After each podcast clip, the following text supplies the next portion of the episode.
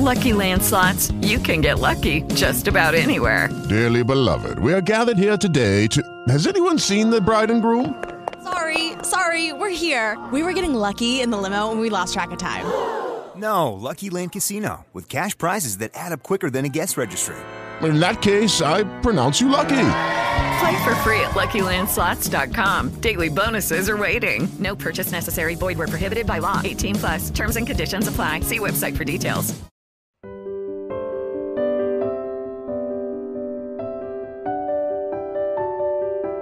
Babalar ve Oğullar Bölüm 6 18 Ertesi gün Odinsova çaya geldiğinde uzun zamandır fincanının üzerine eğilmiş durumda oturan Bazarov birden ona baktı. Odinsova sanki Bazarov ona dokunmuş gibi başını ona doğru çevirdi ve Bazarov'a da genç kadının yüzü gece boyunca hafifçe sararmış gibi geldi. Odinsova az sonra odasına çekildi ve ancak kahvaltıya doğru ortaya çıktı. Hava sabahtan beri yağmurluydu. Çıkıp dolaşmaya olanak yoktu. Herkes oturma odasında toplanmıştı. Arkady bir derginin son sayısını aldı ve okumaya başladı. Prenses alışkanlığı üzere ilk önce yüzüne sanki Arkady uygunsuz bir şey yapıyormuş gibi bir hayret ifadesi takındı. Sonra da kötü kötü bakarak gözlerini ona dikti ama Arkady prensese hiç dikkat etmiyordu. Yevgeni Vasilyevich dedi Anna Sergeyevna. Odama gidelim. Sizden bir şey rica etmek istiyorum. Akşam kılavuz bir kitaptan söz etmiştiniz. Odinsova ayağa kalktı ve kapıya yöneldi. Prenses, bakın bakın ben nasıl şaştım kaldım bu işe demek ister gibi bir ifadeyle etrafa baktı ve gözlerini tekrar Arkadi'ye dikti ama Arkadi okurken sesini yükseltti ve yanında oturan Katya ile bakıştıktan sonra okumaya devam etti. Odinsova hızlı adımlarla çalışma odasına gitti. Bazarov gözlerini yerden kaldırmaksızın ve yalnızca önünde kayıp giden ipek elbisenin ince ıslığını ve hışırtısını yakalayarak çevik hareketlerle onu izliyordu. Odinsova bir gün önce oturduğu koltuğa oturdu, Bazarov da bir gün önceki yerini aldı. Şu kitabın adı neydi diye söze başladı Odinsova kısa bir sessizlikten sonra. Kimyanın temel esasları dedi Fransızca Bazarov. Bu arada size Janot'un Temel Fiziksel Deney Dersleri kitabını tavsiye edebilirim. Bu kitapta resimler açık seçiktir ve bu ders kitabı genel olarak Odinsova elini uzattı. Yevgeni Vasilyevich bağışlayın beni. Sizi buraya ders kitapları hakkında hüküm vermek için çağırmadım. Dünkü konuşmamızı devam ettirmek istedim. Öyle ansızın çıkıp gittiniz ki sıkılmazsınız inşallah. Emrinize amadeyim Anna Sergeyevna. Yalnız sizinle dün ne konuşuyorduk? Odinsova, Bazarov'a yan yan baktı. Sizinle galiba mutluluk hakkında konuşuyorduk. Size kendimden söz ediyordum. Gene mutluluk sözünü andım. Söyleyin. Örneğin müzikten, güzel bir akşamdan, sevimli insanlarla konuşmaktan keyif duyduğumuz zamanlarda bile neden bunların hepsi gerçek mutluluktan yani sahip olduğumuz mutluluktan ziyade bir tür ölçüsüz, bir yerlerde var olan bir mutluluk üzerine ima olarak görünür bize? Neden? Yoksa siz buna benzer bir şey hissetmiyor musunuz? Bizim olmadığımız yer iyidir. Atasözünü bilirsiniz diye karşı çıktı Bazarov. Üstelik de tatmin olmadığınızı dün kendiniz söylemiştiniz. Doğrusu benim aklıma böyle düşünceler gelmez. Bunlar size belki de gülünç geliyordur. Hayır e, ama bu düşünceler benim aklıma gelmez. Sahi mi? Biliyor musunuz? Sizin neler düşündüğünüzü öğrenmeyi çok isterdim. Ne dediniz? Sizi anlamıyorum. Dinleyin. Çoktandır sizinle açık açık konuşmak istiyordum. Sıradan bir insan olmadığınız konusunda diyecek bir şeyiniz yok. Bunu siz de biliyorsunuz. Henüz çok gençsiniz, uzun bir yaşam var önünüzde. Kendinizi neye hazırlıyorsunuz? Nasıl bir gelecek bekliyor sizi? Demek istiyorum ki hangi amaca ulaşmak istiyorsunuz? Nereye gidiyorsunuz? Kafanızda ne var? Kısacası kimsiniz siz, nesiniz? Beni şaşırtıyorsunuz Anna Sergeyevna. Doğa bilimleriyle uğraştığımı biliyorsunuz. Kim olduğuma gelince, evet kimsiniz siz? Daha önce de size açıkladığım gibi müstakbel bir taşra hekimi. Anna Sergeyevna sabırsızlığını gösteren bir hareket yaptı. Bunu neden söylüyorsunuz? Buna kendiniz de inanmıyorsunuz. Arkadi bana böyle bir yanıt verebilirdi. Ama siz değil. Arkadi'den bana ne? Durun. Böylesine basit bir işle tatmin olabilmeniz mümkün mü? Hem sizin için tıp diye bir şeyin var olmadığını her zaman kendiniz söylemiyor musunuz? Sizde bu onur varken taşra hekimi olacaksınız ha? Bana baştan sağma bir yanıt veriyorsunuz. Çünkü bana karşı en ufak güveniniz yok. Biliyor musunuz Yevgeni Vasiliç? Sizi anlayabilirdim. Ben de sizin gibi zavallı ve onurlu biriydim. Sizin geçtiğiniz tecrübelerden ben de geçtim belki. Bütün bunlar çok güzel Anna Sergeyevna ama beni bağışlayın. Düşüncelerimi ifade etmeye pek alışkın değilim ve sizinle benim aramda böyle bir mesafe... Hangi mesafe? Yine aristokrat olduğumu mu söyleyeceksiniz? Yeter Yevgeni Vasilyeviç. Size açıklamıştım. Sanıyorum ayrıca da... diye sözünü kesti onun Bazarov. Büyük ölçüde bize bağlı olmayan gelecek hakkında konuşmak ve düşünmek hevesli nedir böyle? Bir şey yapma fırsatı çıkarsa iyi. Çıkmazsa önceden boşuna gevezelik etmediğin için hiç değilse memnun olursun. Arkadaşça bir sohbeti gevezelik olarak adlandırıyorsunuz. Yoksa beni bir kadın olarak güveninize layık biri saymıyor musunuz? Aslında siz hepimizi küçümsüyorsunuz. Sizi küçümsemiyorum Anna Sergeyevna bunu siz de biliyorsunuz. Hayır hiçbir şey bilmiyorum. Ama diyelim ki gelecekteki hayatımızdan bahsetmek istemediğinizi anlıyorum. Ya şimdi içinizde olup bitenler? Olup bitenler diye tekrarladı Bazarov. Sanki ben bir devletim ya da bir şirketim de. Neyse bunlar hiç de merak edilecek şeyler değil. Hem bir insan içinde olup bitenleri her zaman yüksek sesle söyleyebilir mi? Bir insanın ruhundaki şeyleri söylemesi neden olanaksızmış anlayamıyorum. Siz yapabilir misiniz? diye sordu Bazarov. Yapabilirim diye cevap verdi Anna Sergeyevna kısa bir duraksamadan sonra. Bazarov başını eğdi. Siz benden daha mutlusunuz. Anna Sergeyevna ona soran bakışlarla baktı. Nasıl isterseniz diye devam etti. Ama bana yine de bir ses bizim boşuna bir araya gelmediğimizi, iyi arkadaş olabileceğimizi söylüyor. Sizdeki bu nasıl söylemeli gerginlik, tutukluk eninde sonunda kaybolacaktır eminim. Ne dersiniz? Siz bende bir tutukluk, ne demiştiniz? Gerginlik mi fark ettiniz? Evet. Bazarov ayağa kalktı ve pencereye yaklaştı. Ve bu tutukluğun nedenini bilmek, içimde ne olup bittiğini öğrenmek istiyorsunuz. Öyle mi? Evet diye tekrarladı Odinstova. Kendisinin de henüz bir anlam veremediği bir korkuyla. Ve söylersem öfkelenmeyeceksiniz. Hayır. Hayır mı? Bazarov ona arkası dönük duruyordu. Öyleyse öğrenin. Sizi seviyorum. Aptalca, delice seviyorum. İşte istediğinizi elde ettiniz. Odintsova iki elini de öne uzatmıştı. Bazarov ise alnını pencerenin camına dayamıştı. Bazarov derin bir nefes aldı. Görünüşe bakılırsa bütün vücudu titriyordu. Ama bu gençliğin verdiği çekingenlikten ileri gelen bir titreme değildi. Onu saran şey aşkını ilk kez itiraf etmesiyle ortaya çıkan tatlı bir korku da değildi. İçinde çarpışıp duran bir tutkuydu bu. Güçlü ve ağır, öfkeye benzeyen ve belki de öfkeyle bağlantısı olan bir tutkuydu. Odinsova hem korkuyor hem de ona acıyordu. Yevgeni Vasilyiç dedi ve sesinde istem dışı bir şefkat belirtisi hissedildi. Bazarov hızla ona döndü. Anna Sergeyevna yiyecek gibi baktı ve ellerini yakalayıp aniden genç kadını göğsüne doğru çekti. Anna Sergeyevna Bazarov'un kollarından hemen kurtulamadı ama bir an sonra köşede uzakta duruyor ve oradan Bazarov'a bakıyordu. Bazarov tekrar ona doğru atıldı. Beni yanlış anladınız diye fısıldadı Anna Sergeyevna telaşlı bir korkuyla. Sanki Bazarov bir adım daha atacak olsa bağıracak gibiydi. Bazarov dudaklarını ısırdı ve dışarı çıktı.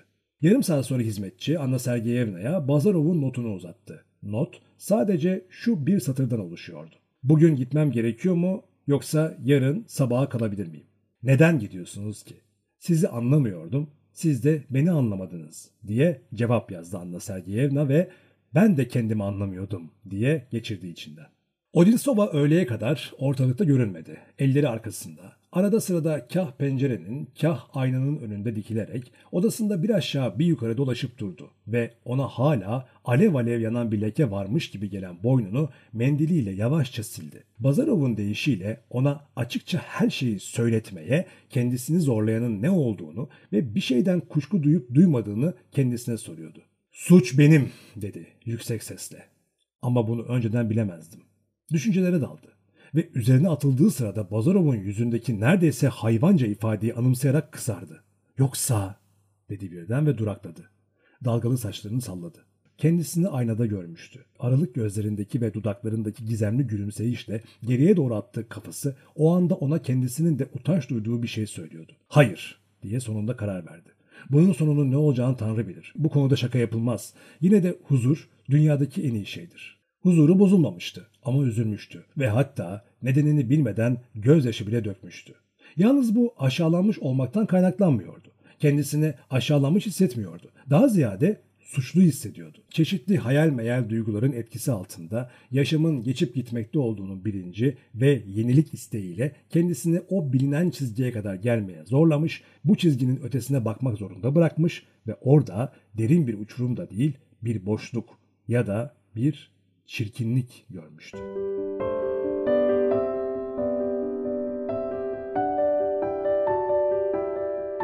...19. Odinsova kendisine ne kadar hakim olursa olsun, her türlü ön yargının ne kadar üstüne çıkmış olursa olsun... ...yine de öğle yemeği için yemek odasına geldiğinde rahatsız görünüyordu. Bununla birlikte yemek oldukça iyi geçti. Porfiri Platoniç geldi, çeşitli fıkralar anlattı, şehirden yeni dönmüştü.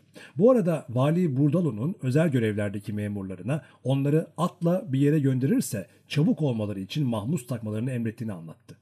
Arkadi alçak sesle Katya ile konuşuyor ve diplomatça davranarak prensesin gözüne girmeye çalışıyordu. Bazarov inatla susuyor ve surat asıyordu.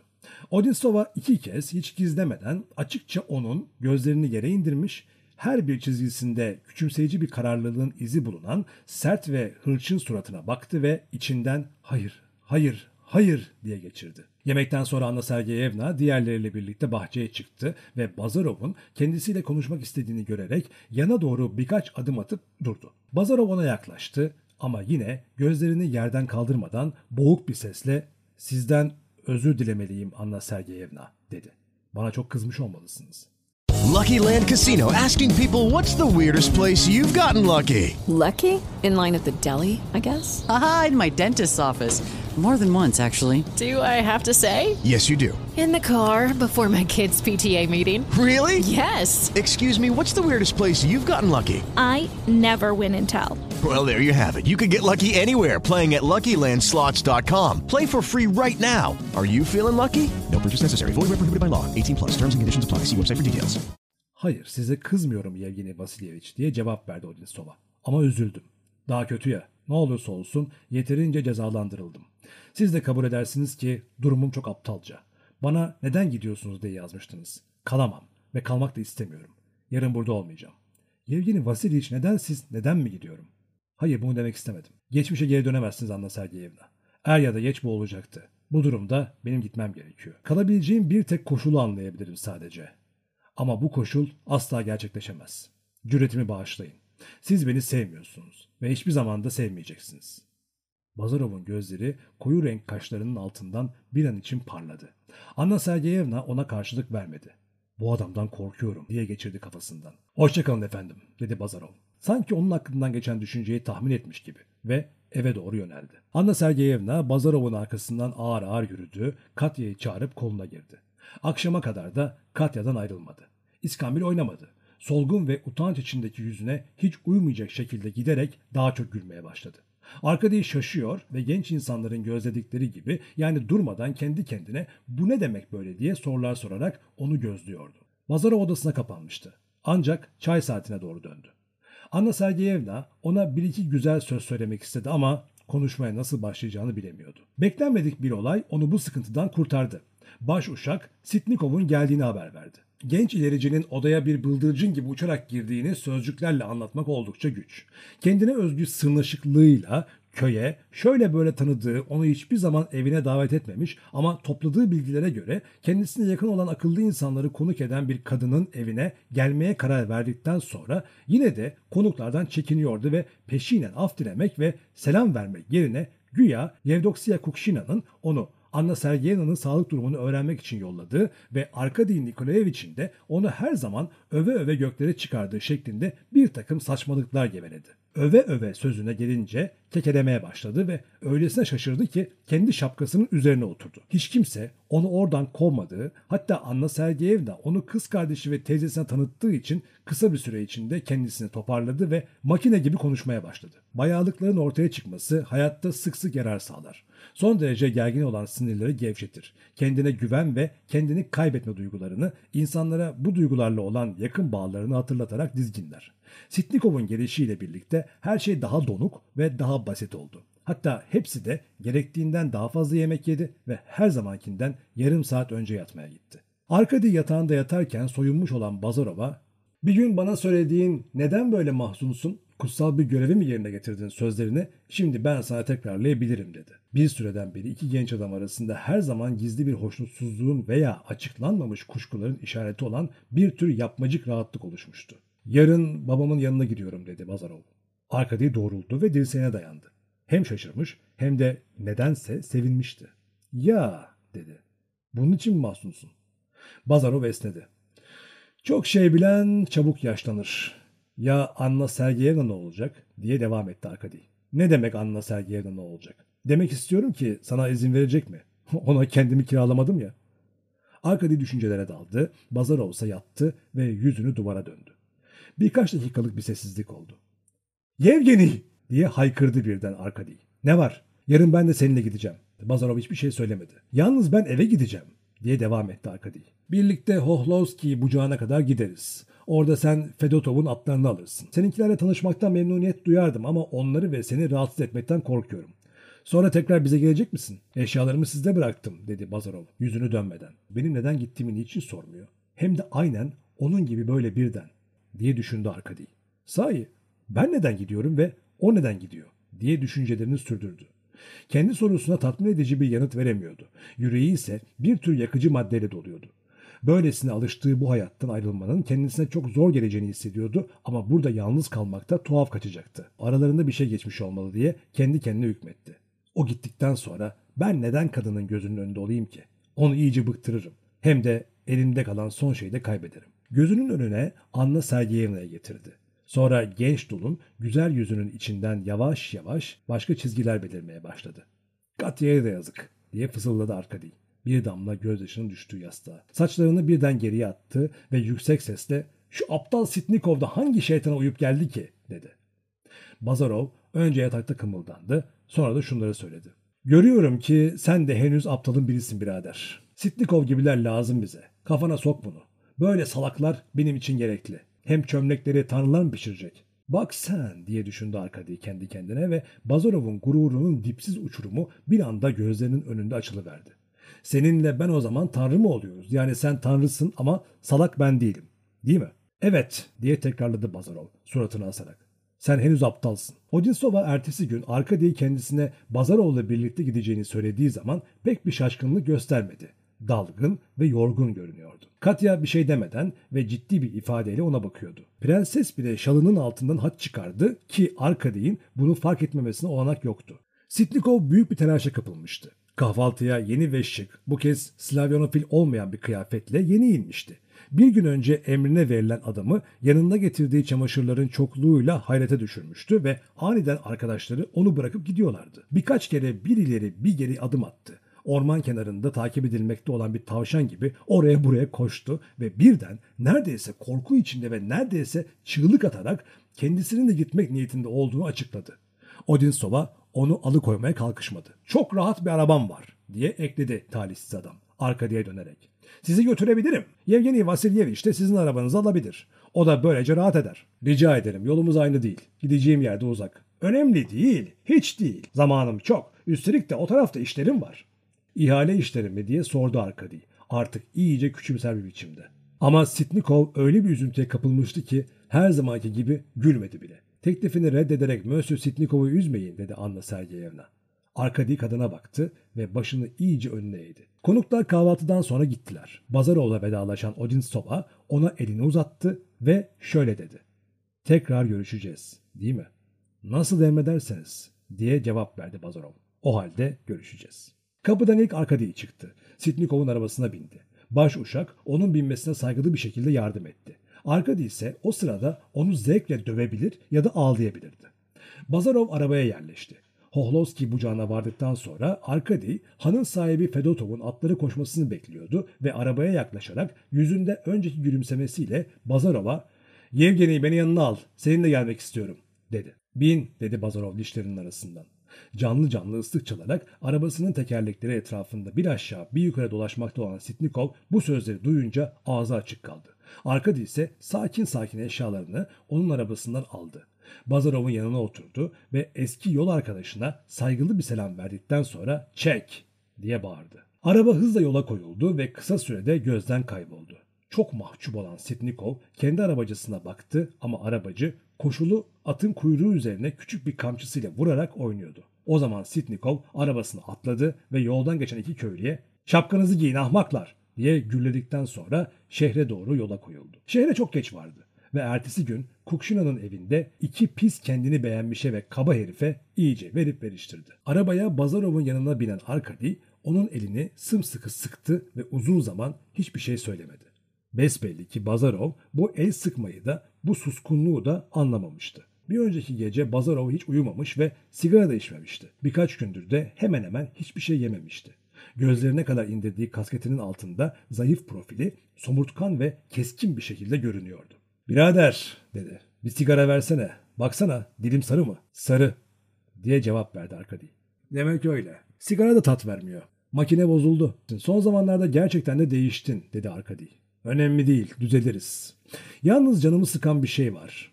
Annem öyle yufka yüreklidir ki göbeğim yok? Günde 10 defa yemek yemezsen kahrından ölür. Babamın ziyanı yoktur. Görmüş geçirmiş biridir. Hayır, içemeyeceğim diye ekledi ve sigarayı yolun tozları arasına fırlatıp attı. Çiftliğine 25 vers mi kaldı diye sordu Arkadi. 25. Şu filozofa sorsana. Arabacı yerinde oturan köylüyü. Fedotov'un yanında çalışan adamı gösterdi. Ama filozof Allah bilir burada versleri kimse ölçmedi diye cevap verdi ve ortadaki ata kafacığını sallayıp duruyor. Yani hep kafasını ileriye atıyor diye yüksek sesle sövmeye devam etti. Evet evet dedi Bazarov. İşte sana bir ders genç dostum. Öğretici bir örnek. Şeytan biliyor ya ne saçmalık. Her insan incecik bir ipi asılı duruyor. Altındaki uçurum her geçen dakika biraz daha açılabilir ama o hala kendine türlü türlü tatsızlıklar yaratıyor. Yaşamını mahvediyor. Neyi ima ediyorsun diye sordu Arkadi. Hiçbir şey ima etmek istemiyorum. İkimizin çok ahmakça davrandığımızı açık açık söylüyorum. Artık ne denebilir ki? Ama daha önce klinikte fark etmiştim. Kim çektiği ağrıya kızarsa o bu ağrıyı hemen atlatır. Seni tam olarak anlayamıyorum dedi Arkadi. Bence senin şikayet edecek bir şeyin olmamıştır. Eğer beni tam olarak anlayamıyorsan sana şunu söyleyeceğim.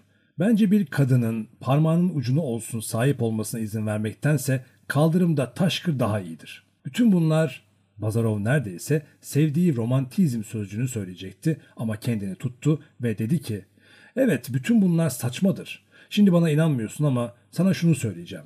Biz seninle bir kadın toplumu içine düştük ve bu hoşumuza gitti. Ama böyle bir topluluğu bırakıp gitmek sıcak bir günde soğuk su dökülmek gibi bir şeydir. Bir erkeğin böyle boş şeylerle uğraşacak zamanı yoktur. Erkek gaddar olmalıdır der bir İspanyol atasözü. Hey sen diye ekledi arabacı yerinde oturan köylüye dönerek. Sen akıllı adam karın var mı? Köylü iki arkadaşa yassı ve gözleri iyi görmeyen yüzünü gösterdi. With the Lucky Land slots, you can get lucky just about anywhere. This is your captain speaking. Uh, we've got clear runway and the weather's fine, but we're just going to circle up here a while and uh, get lucky. No, no, nothing like that. It's just these cash prizes add up quick. So I suggest you sit back, keep your tray table upright, and start getting lucky. Play for free at LuckyLandSlots.com. Are you feeling lucky? No purchase necessary. Void where prohibited by law. 18 plus terms and conditions apply. See website for details.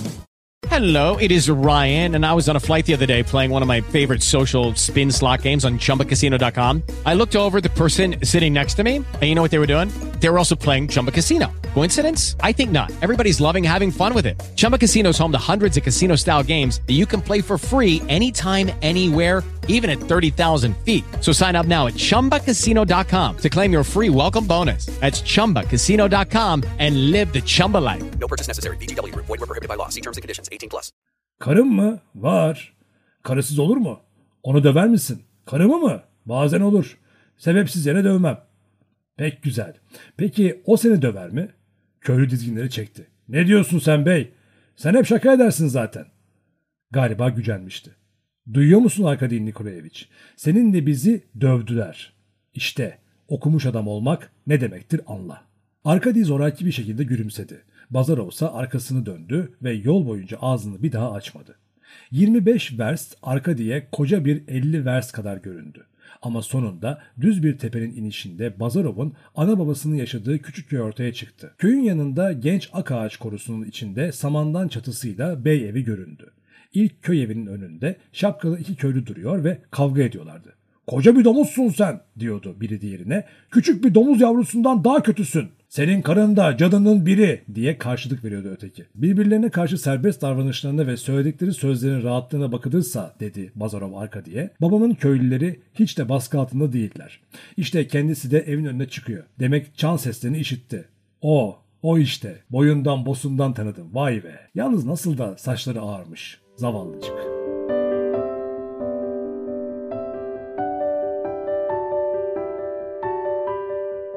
Yirmi. Bazarov arabadan dışarı sarktı, Arkadi ise arkadaşının sırtının arkasından başını uzattı ve küçük çiftlik evinin eşiğinde uzun boylu, zayıf, saçları darmadağınık, ince kartal burunlu, düğmeleri iliklenmemiş eski bir askeri ceket giymiş bir adam gördü. Adam ayaklarını açmış duruyor, uzun bir pipo içiyor ve güneş yüzünden gözlerini kısarak bakıyordu. Atlar durdu. Nihayet geldi dedi Bazarov'un babası. Elindeki pipo parmakları arasında titreyip durduğu halde tütün içmeye devam ederek. Hadi in de kucaklaşalım. Oğluna sarıldı. Yenyuşa, Yenyuşa diyen titrek bir kadın sesi duyuldu. Kapı arkasına kadar açıldı ve eşikte kafasında beyaz bir başlık, sırtına renkli bir hırka giymiş, tombul, kısa boylu ihtiyar bir kadın göründü. Kadıncağız bir çığlık attı, sendeledi, Bazarov tutmasaydı herhalde yere düşerdi. Tombul elleri hemen Bazarov'un boynuna sarıldı. Kafasını delikanlının göğsüne koydu ve o sırada her şey sustu. Sadece ihtiyar kadının kesik kesik hıçkırıkları duyuluyordu. İhtiyar Bazarov derin derin soluk alıyor, gözlerini etkisinden daha çok kısıyordu. Hadi yeter, yeter artık Arişa, kes ağlamayı dedi. Arabanın yanında kımıldamadan durmakta olan Arkady ile göz göze geldikten sonra. Bu arada arabacı yerinde oturan köylü bile başını öbür tarafa çevirmişti. Buna hiç gerek yok, lütfen kes ağlamayı. Ah Vasili Ivaniç diye mırıldandı ihtiyar kadın. Yavrucuğumu, canımın içi Yenyushenkam'ı ne kadarcık görüyorum ki ve gözleriyle ıslanmış, buruşuk ve sevimli yüzünü kollarını çözmeden Bazarov'dan uzaklaştırdı. Ona pek mutlu, aynı zamanda da insanda gülme isteği uyandıran gözlerle baktı ve tekrar Bazarov'un göğsüne kapandı. Ee, tabii bunlar olağan şeyler, dedi Vasili Ivaniç. Ama iyisi mi artık içeri girelim. Yevgeni ile birlikte bir de konuğu gelmiş. Affedersiniz, diye ekledi arkaya dönerek ve topuğunu hafifçe ötekine vurdu. Anlıyorsunuz ya kadınca bir zayıflık. Ne yaparsınız ana yüreği. Oysa kendisi de dudaklarını ve kaşlarını oynamasınlar diye zor tutuyordu ve sakalı titriyordu. Ama görünüşe bakılırsa kendisine hakim olmak ve neredeyse kayıtsızmış gibi görünmek istiyordu. Arkady eğilerek selam verdi. Sahiden de gidelim içeri anacım dedi Bazarov ve gücü tükenmiş olan kadıncağızı eve götürdü. Annesini rahat bir koltuğa oturttuktan sonra babasıyla bir kere daha çarçabuk kucaklaştı ve ona Arkady'yi takdim etti. Tanıştığımıza candan sevindim dedi Vasili Ivaniç. Yalnız artık kusura bakmazsanız burada her şeyimiz basittir. Asker işi. Arina Vlasyevna sakinleş artık. Rica ederim. Kendini ne bıraktın böyle? Sayın konuğumuz seni ayıplayacak. Evladım dedi ihtiyar kadın gözyaşları arasından. Sizin adınızı da babanızınkini de bilmiyorum. Arkady Nikolayiç diye ciddiyetle ve alçak sesle fısıldadı Vasili Ivaniç. Bağışlayın beni saçmalıyorum. İhtiyacık sümkürdü ve başını bir sağa bir sola eğerek önce bir gözünü sonra da öbürünü özene bezene kuruladı. Siz kusuruma bakmayın benim. Zannettim ki yavrucuğuma kavuşamadan öleceğim. Ama işte kavuştuk hanım diye atıldı Vasili Ivanoviç. Tanyuşka diye 13 yaşlarında çıplak ayak, sırtında parlak kırmızı bir basma elbise olan ve kapının arasından korkuyla bakan bir kıza seslendi. Hanıma bir bardak su getir. Tepsiye koy duydun mu? Size gelince beyler diye ekledi eski moda yapmacık bir neşeyle. İzninizle sizleri emekli bir askerin çalışma odasına davet ediyorum. Bir kerecik daha sana sarılayım Yenyuşka diye inledi Arina Vlasyevna. Bazarov ona doğru eğildiğinde ne kadar da yakışıklı olmuşsun dedi. Yakışıklı olmasına yakışıklı değil ya dedi Vasili Ivanoviç. Ama tam erkek olmuş. Nasıl derler? Home fight. Olgun adam. Şimdi umarım Arina Vlasyevna kendi ana yüreğini doyurduktan sonra değerli konuklarımızın karnını doyurmaya da gayret edersin. Çünkü bildiğin gibi açayı oynamaz. Yaşlı kadın koltukta doğruldu. Sofra şimdi hazır olur Vasili Ivaniç. Mutfağa koşup semaveri yakmalarını söylerim. Her şey olacak. Her şey. Ne yapayım? Üç yıldır onu görmedim. Yedirmedim, içirmedim. Kolay mı? Eh bana bak hanım. Elini çabuk tut. Bizi rezil etme. Size gelince beyler. Buyurun arkamdan gelin. Bak işte Timofey de sana saygılarını sunmaya geldi Yevgeni. O da sevindi yaşlı çomar. Ne var? Sevindin mi yaşlı çomar? Buyurun gidelim. Ve Vasili Ivaniç ökçeleri çarpılmış terliklerini şıpırdata şıpırdata telaşla öne düştü. Evin tamamı altı tane minicik odadan oluşuyordu. Bunlardan biri dostlarımızı götürdüğü çalışma odasıydı. Üzeri yılların tozuyla kararmış, sanki islenmiş gibi duran kağıtlarla kaplı kalın bacaklı bir masa, iki pencere arasında kalan yeri tamamen kaplıyordu.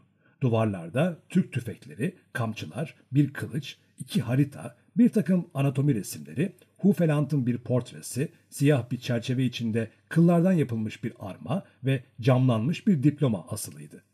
Karelya kayınından yapılmış iki büyük dolabın arasında bazı yerleri delinmiş, bazı yerleri yırtılmış deri bir divan yer alıyordu. Raflarda sıkış sıkış ve düzensiz bir şekilde kitaplar, küçük küçük kutular, içi doldurulmuş kuşlar, kavanozlar, küçük şişeler vardı. Bir köşede kırık bir elektrik pili duruyordu. Size söylemiştim sevgili konuğumuz diye söze başladı Vasili Ivaniç. Biz burada nasıl demeli kampta gibi yaşıyoruz. Tamam yeter ne özür dileyip duruyorsun diye babasının sözünü kesti Bazarov. Bizim Karun olmadığımızı senin de bir sarayının olmadığını Kirsanov çok iyi biliyor. Onu nereye yerleştireceğiz? Asıl mesele bu. Canım Yevgeni, müştemilatta harika bir odamız var. Orada çok rahat edecekler. Demek bir müştemilat yaptırdın. Evet efendim, hamamın bulunduğu yerde diye lafa karıştı Timofeyiç. Yani hamamla yan yana diye acele düzeltti Vasili Ivanoviç. Artık yaz geldi. Hemen oraya gidip gereken emirleri vereyim. Sen de Timofeyiç bu arada beyefendilerin eşyalarını getirebilirsin. Sana da Yevgeni pek tabii ki çalışma odamı veriyorum. Buyur işte maskara iyi kalpli ihtiyacık diye ekledi Bazarov. Vasili Ivanoviç çıkar çıkmaz. Seninki gibi tuhaf ama başka çeşit bu. Artık çok fazla konuşuyor. Annen de galiba harika bir kadın dedi Arkadi. Evet içten pazarlıklı değildir. Bak görürsün bize nasıl bir yemek çıkartacak. Bugün sizi beklemiyorlardı küçük bey. Dana eti aldırmadılar dedi Bazarov'un çantasını henüz getirmiş olan Timofeyiç. Biz de dana eti olmadan idare ederiz. Yoksa yok ne yapalım? Yoksulluk ayıp değil derler. Babanın kaç köylüsü var diye sordu birden Arkadi. Çiftlik onun değil annemin. Hatırladığıma göre 15. Hepsi 22 diye belirtti Timofeyiç hoşnutsuzlukla. Terlik şıpırtıları duyuldu ve Vasili Ivanoviç tekrar ortaya çıktı. Birkaç dakika sonra odanız sizi kabul etmeye hazır olacak diye haykırdı Vasili Ivanoviç bir törendeymiş gibi. Arkadi Nikolayiç miydi? Adınız öyleydi galiba değil mi? Buyurun size bir de uşak diye ekledi. Kendisiyle birlikte içeri girmiş olan saçları kısa kesilmiş, dirsekleri yırtık bir mavi kaftan ve başkasına ait çizmeler giymiş bir oğlanı göstererek. Adı Fetka'dır. Oğlum yasaklasa bile yine de söyleyeceğim kusura bakmayın. Bu çocuk pipo doldurmayı da becerir. Tütün içer misiniz? Daha çok yaprak sigarası içiyorum diye yanıtladı Arkadi. Çok akıllıca bir iş yapıyorsunuz. Benim de tercihim yaprak sigarasıdır ama bizimki gibi ıssız yerlerde yaprak sigarası bulmak son derece zor oluyor. Yeter artık yakınıp durma diye tekrar babasının sözünü kesti Bazarov. İyisi mi şuraya divana otur da bir yüzünü göreyim. Vasili Ivanoviç gülmeye başladı ve oturdu. Yüzü oğlunun yüzüne çok benziyordu. Sadece alnı daha basıktı ve ağzı da birazcık daha genişti. Durmadan hareket ediyordu. Sanki giysisi kaslarını sıkıştırıyormuş gibi omuzlarını oynatıyordu. Gözlerini kırpıştırıyordu. Hafif hafif öksürüyordu ve parmaklarını kıpırdatıp duruyordu. Bu arada oğlunda ise etrafa hiç önem vermeyen bir hareketsizlik görülüyordu. Yakınıyormuşum diye tekrarladı Vasily Ivanoviç. Sen Yevgeni sanma ki ne kadar ıssız bir yerde yaşıyoruz falan diyerek konuğumuza kendimi acındırmak istiyorum. Tam tersine ben düşünen bir insan için ıssız yer diye bir şeyin olmadığı kanısındayım. En azından elimden geldiğince yosun tutmamaya, çağın gerisinde kalmamaya çabalıyorum. Vasily Ivanoviç Arkadiy'in odasına koşarak kapıp getirdiği yeni sarı bir kutuyu cebinden çıkardı ve kutuyu havada sallayarak sözlerine devam etti. Örneğin kendi açımdan epeyce fedakarlık ederek köylülerimi azat ettiğimden ve ürünün yarısını bana vermeleri kaydıyla topraklarımı onlara verdiğimden pek söz etmiyorum. Bunu görebildim. Öteki toprak sahipleri bunu akıllarından bile geçirmeseler de sağduyu bunu emrediyor. Sözünü ettiğim bilimdir, eğitimdir. Evet, 1855 yılına ait sağlık dostunu görüyorum sende, dedi Bazarov. Onu bana eski bir arkadaşım gönderiyor, dedi Vasily Ivanoviç. Ama örneğin frenoloji kavramını biliyoruz, diye ekledi. Bu arada daha ziyade arka diye hitap ederek ve numaralı karelere bölünmüş olan alçıdan bir kafatasını göstererek Schönlein da Rade Maher'de yabancımız değil. Hala Rade Maher'e inanıyorlar mı vilayetinde? Diye sordu Bazarov. Vasili Ivanoviç öksürmeye başladı. Taşra'da Beyler elbette siz daha iyi bilirsiniz. Bizim sizinle yarışmak ne haddimize? Zaten bizim yerimizi siz alacaksınız. Benim zamanımda Hoffman gibi bir humoralist, Brown gibi de bir vitalist bize çok komik gelirdi. Oysa onlar da zamanında pek çok gürültü koparmışlardı. Sizin nazarınızda Radem Maher'in yerini yeni biri almıştır. Siz ona saygı gösterirsiniz. 20 yıl sonra ise belki de bu adam gülünç gelecektir. Gönlün ferah olsun diye söylüyorum dedi Bazarov. Ama artık biz genelde tıbba gülüyoruz ve hiç kimseye de hayranlık duymuyoruz. Nasıl olur sen doktor olmak istemiyor musun? İstiyorum ama biri öbürüne engel değil ki. Vasily Ivanovich orta parmağıyla içinde biraz sıcak kül kalmış olan piposuna vurdu. Öyle olsun, öyle olsun bakalım tartışacak değilim. Ben neyim ki zaten? Emekli bir askeri hakim. Şimdi de tarım uzmanı oldum. Dedenizin tugayında hizmet ettim diyerek tekrar Arkadi'ye döndü. Evet efendim, evet zamanında pek çok şey görüp geçirdim. Ne topluluklar içinde bulundum. Kimlerle ilişkim oldu. Ben yani şu karşınızda gördüğünüz adam, evet ben Prens Wittgenstein'ın ve Yukovski'nin nabzını saymış adamım. Onları, 14'te Güney Ordusu'ndaki herkesi anlıyorsunuz ya. Burada Vasily Ivanovich dudaklarını iyice sıktı. Tek tek tanırdım. Zaten benim işim bir kenarda durmaktı. Bir neşterimi bilirdim o kadar. Dedenizse çok saygıdeğer bir adamdı. Gerçek bir asker. İtiraf et. Kalın kafalının biriydi dedi Bazarov tembel tembel. Ay Yevgeni ne biçim konuşuyorsun? Rica ederim. Elbette General Kirsanov o insanlardan değildi. Neyse bırak şimdi onu diye sözünü kesti babasının Bazarov. Buraya gelirken senin kayın korusunu görüp sevindim. Çok güzel büyümüş. Vasily Ivanovich canlandı. Bak bahçem nasıl oldu. Her bir ağacı kendi ellerimle diktim. Meyve ağaçları var, çilek var, her türlü şifalı ot var. Siz gençler ne derseniz deyin yine de Paracelsus baba kutsal gerçeği otlarda, sözlerde, taşlarda görmüştü. Aslında bildiğin gibi pratikten uzaklaştım ama haftada iki kere ihtiyarlıktan silkinmem gerekiyor. Danışmaya geliyorlar. Gelenleri kovamam ya. Yoksul insanların yardım istemeye geldikleri de oluyor. Üstelik burada hiç doktor yok. Burada bir komşu düşünsene. Hem de emekli bir binbaşı da insanları tedavi ediyor. Tıp okumuş mu diye soruyorum. Bana diyorlar ki hayır okumamış. Daha çok hayırseverliğinden bunu yapıyor. hayırseverliğinden. Buna ne dersiniz? Fetka, bana bir pipo doldur dedi Bazarov pek sert bir şekilde. Burada başka bir doktor bir hastaya gelmiş diye devam etti Vasily Ivanovich garip bir umutsuzlukla. Hasta ise artık atalarına kavuşmuş. Adam doktoru içeri bırakmıyor artık gerek yok diyormuş. Belki bunu beklemiyormuş. Mahcup olmuş ve demiş ki beyefendiyi ölmeden önce hıçkırık tuttu mu? Tuttu efendim. Çok hıçkırdı mı? Çok. Ya bu iyi işte. Ve dönüp gitmiş. Sadece ihtiyar gülüyordu. Arkadi'nin yüzünde bir gülümseme ifadesi belirdi. Bazarov yalnızca piposunu tutturuyordu. Sohbet bu şekilde bir saat kadar devam etti. Arkadi aslında hamamın soyunma yeri olarak kullanılan ama rahat ve temiz bir yer olan odasına gidip geldi. Nihayet Tanyuş'a içeri girdi ve yemeğin hazır olduğunu haber verdi. İlk önce Vasily Ivanovich kalktı. Gidelim beyler. Canınızı sıktıysam bağışlayın. Belki de bizim hanım sizi benden daha fazla hoşnut eder. Acele hazırlandığı halde çok güzel hatta çok bol bir yemek çıkmıştı. Yalnız şarap birazcık nasıl derler kötüydü. Timofeyiç tarafından şehirden tanıdık bir tüccara alınmış olan bu sert şarabın bakırımsı, reçinemsi bir tadı vardı. Sinekler de rahat vermiyordu. Her zaman evde uşak olarak çalışan çocuklardan biri büyük yeşil bir dalla sinekleri kovalardı ama bu defa Vasily Ivanovich genç kuşak tarafından ayıplanmaktan korktuğu için çocuğu göndermişti. Arina Vlasyevna bu arada giyinip kuşanacak zaman bulmuştu. İpek kurdeleli, yüksek bir başlık giymiş ve omzuna dallı dallı mavi bir şal almıştı. Yen Yuşasını görür görmez yine birazcık ağladı ama kocasının onu uyarmasına gerek kalmadı. Şalını leke yapmamak için hemen gözyaşlarını sildi. Sadece delikanlılar yemek yediler. Ev sahipleri yemeklerini çoktan yemişlerdi. Alışkın olmadığı çizmelerle pek rahatsız görünen Fetka hizmet ediyor. Adı Anfisuşka olan kahyalık, çamaşırcılık yapan ve tavuklara bakan erkek suratlı ve çarpık bir kadın da ona yardım ediyordu. Vasily Ivanovich yemek sırasında odanın içinde dolaşıp durdu ve son derece mutlu, hatta mutluluktan coşmuş bir halde Napolyon'un politikasının ve İtalyan sorununun karmaşıklığının kendisinde uyandırdığı büyük korkulardan söz etti. Arina Vlasyevna Arkadi'yi fark etmiyor, ona ikramda bulunmuyordu. Küçük yumruğunu, vişne rengindeki şişmiş dudaklarının, yanaklarındaki ve kaşlarının üstündeki benlerin son derece iyi kalpli bir ifade kattığı yuvarlak yüzüne dayamış, gözlerini oğlundan ayırmıyor ve durmadan iç geçiriyordu. Onun ne kadar zamanlığına geldiğini öğrenmek için can atıyor ama sormaya korkuyordu. Ya iki günlüğüne derse diye düşünüyordu ve kalbi duracak gibi oluyordu. Kızartma yendikten sonra Vasily Ivanovich bir an için kayboldu ve açılmış bir şişe şampanyayla geri döndü. İşte diye haykırdı.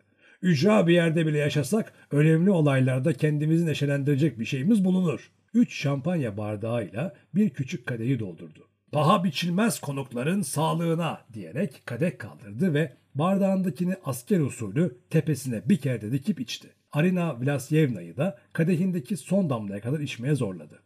Hiçbir tatlıya tahammül edemeyen Arkadi reçele sıra geldiğinde Bazarov kesinlikle yemeği reddettiği ve hemen sigara içmeye başladığı için daha yeni pişirilmiş olan dört çeşit reçelden de tatmayı görev bildi. Daha sonra sahneye kaymak, tereyağı ve çöreklerle birlikte çay çıktı. Sonra da Vasily Ivanovich akşamın güzelliğini seyretmek için herkesi bahçeye götürdü. Tahta sırının yanından geçerken Arkadi'ye güneşin batışına bakarak burada filozofluk etmeye bayılırım diye fısıldadı. Bir münzeviye iyi geliyor. Şuraya biraz daha ileriye birkaç tane ağaç diktim. Horatius'un sevdiği ağaçlardan. Ne ağacıymış diye sordu konuşmaya kulak kabartan Bazarov. Ne ağacı olacak? Akasya. Bazarov esnemeye başlamıştı. Sanırım yolcuların Morpheus'un kollarına atılma zamanı geldi dedi Vasily Ivanovich. Yani uyku zamanı diye atıldı Bazarov.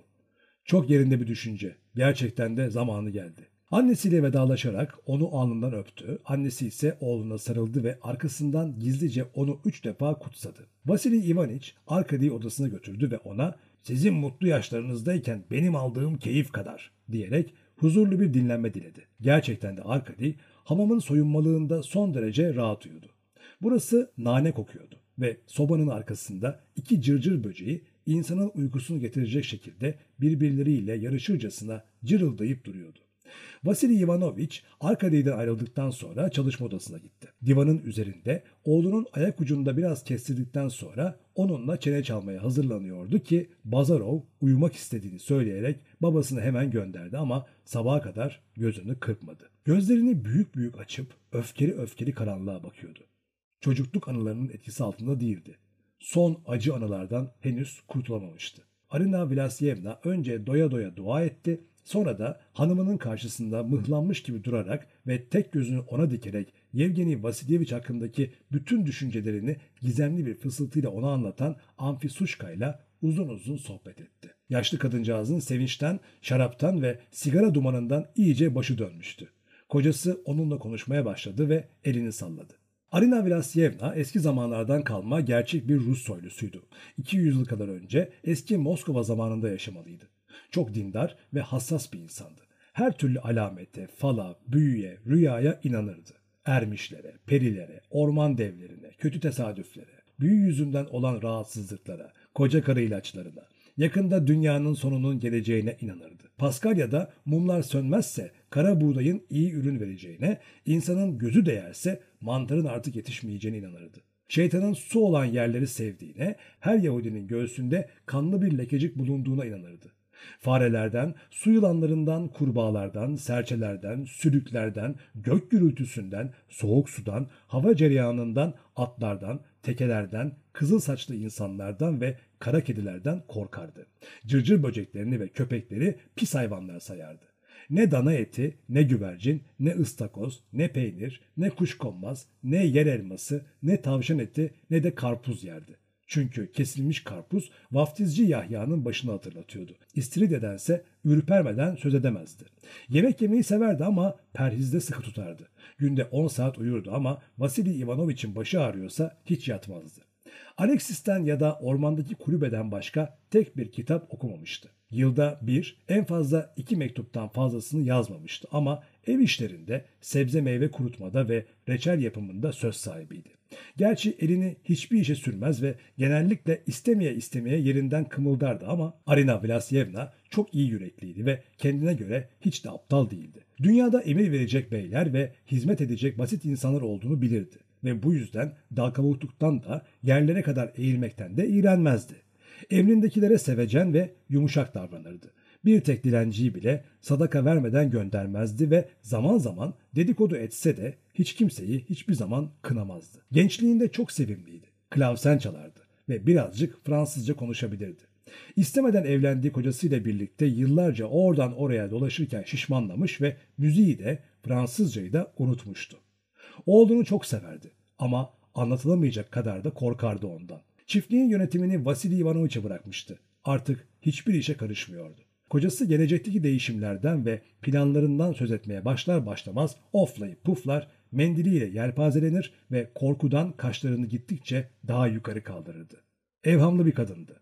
Hep büyük bir felaket beklerdi ve kederli bir şey hatırlar hatırlamaz hemen ağlamaya başlardı. Bu tür kadınların soyu artık tükeniyor. Buna sevinmek mi Yoksa üzülmek mi gerekir Tanrı bilir.''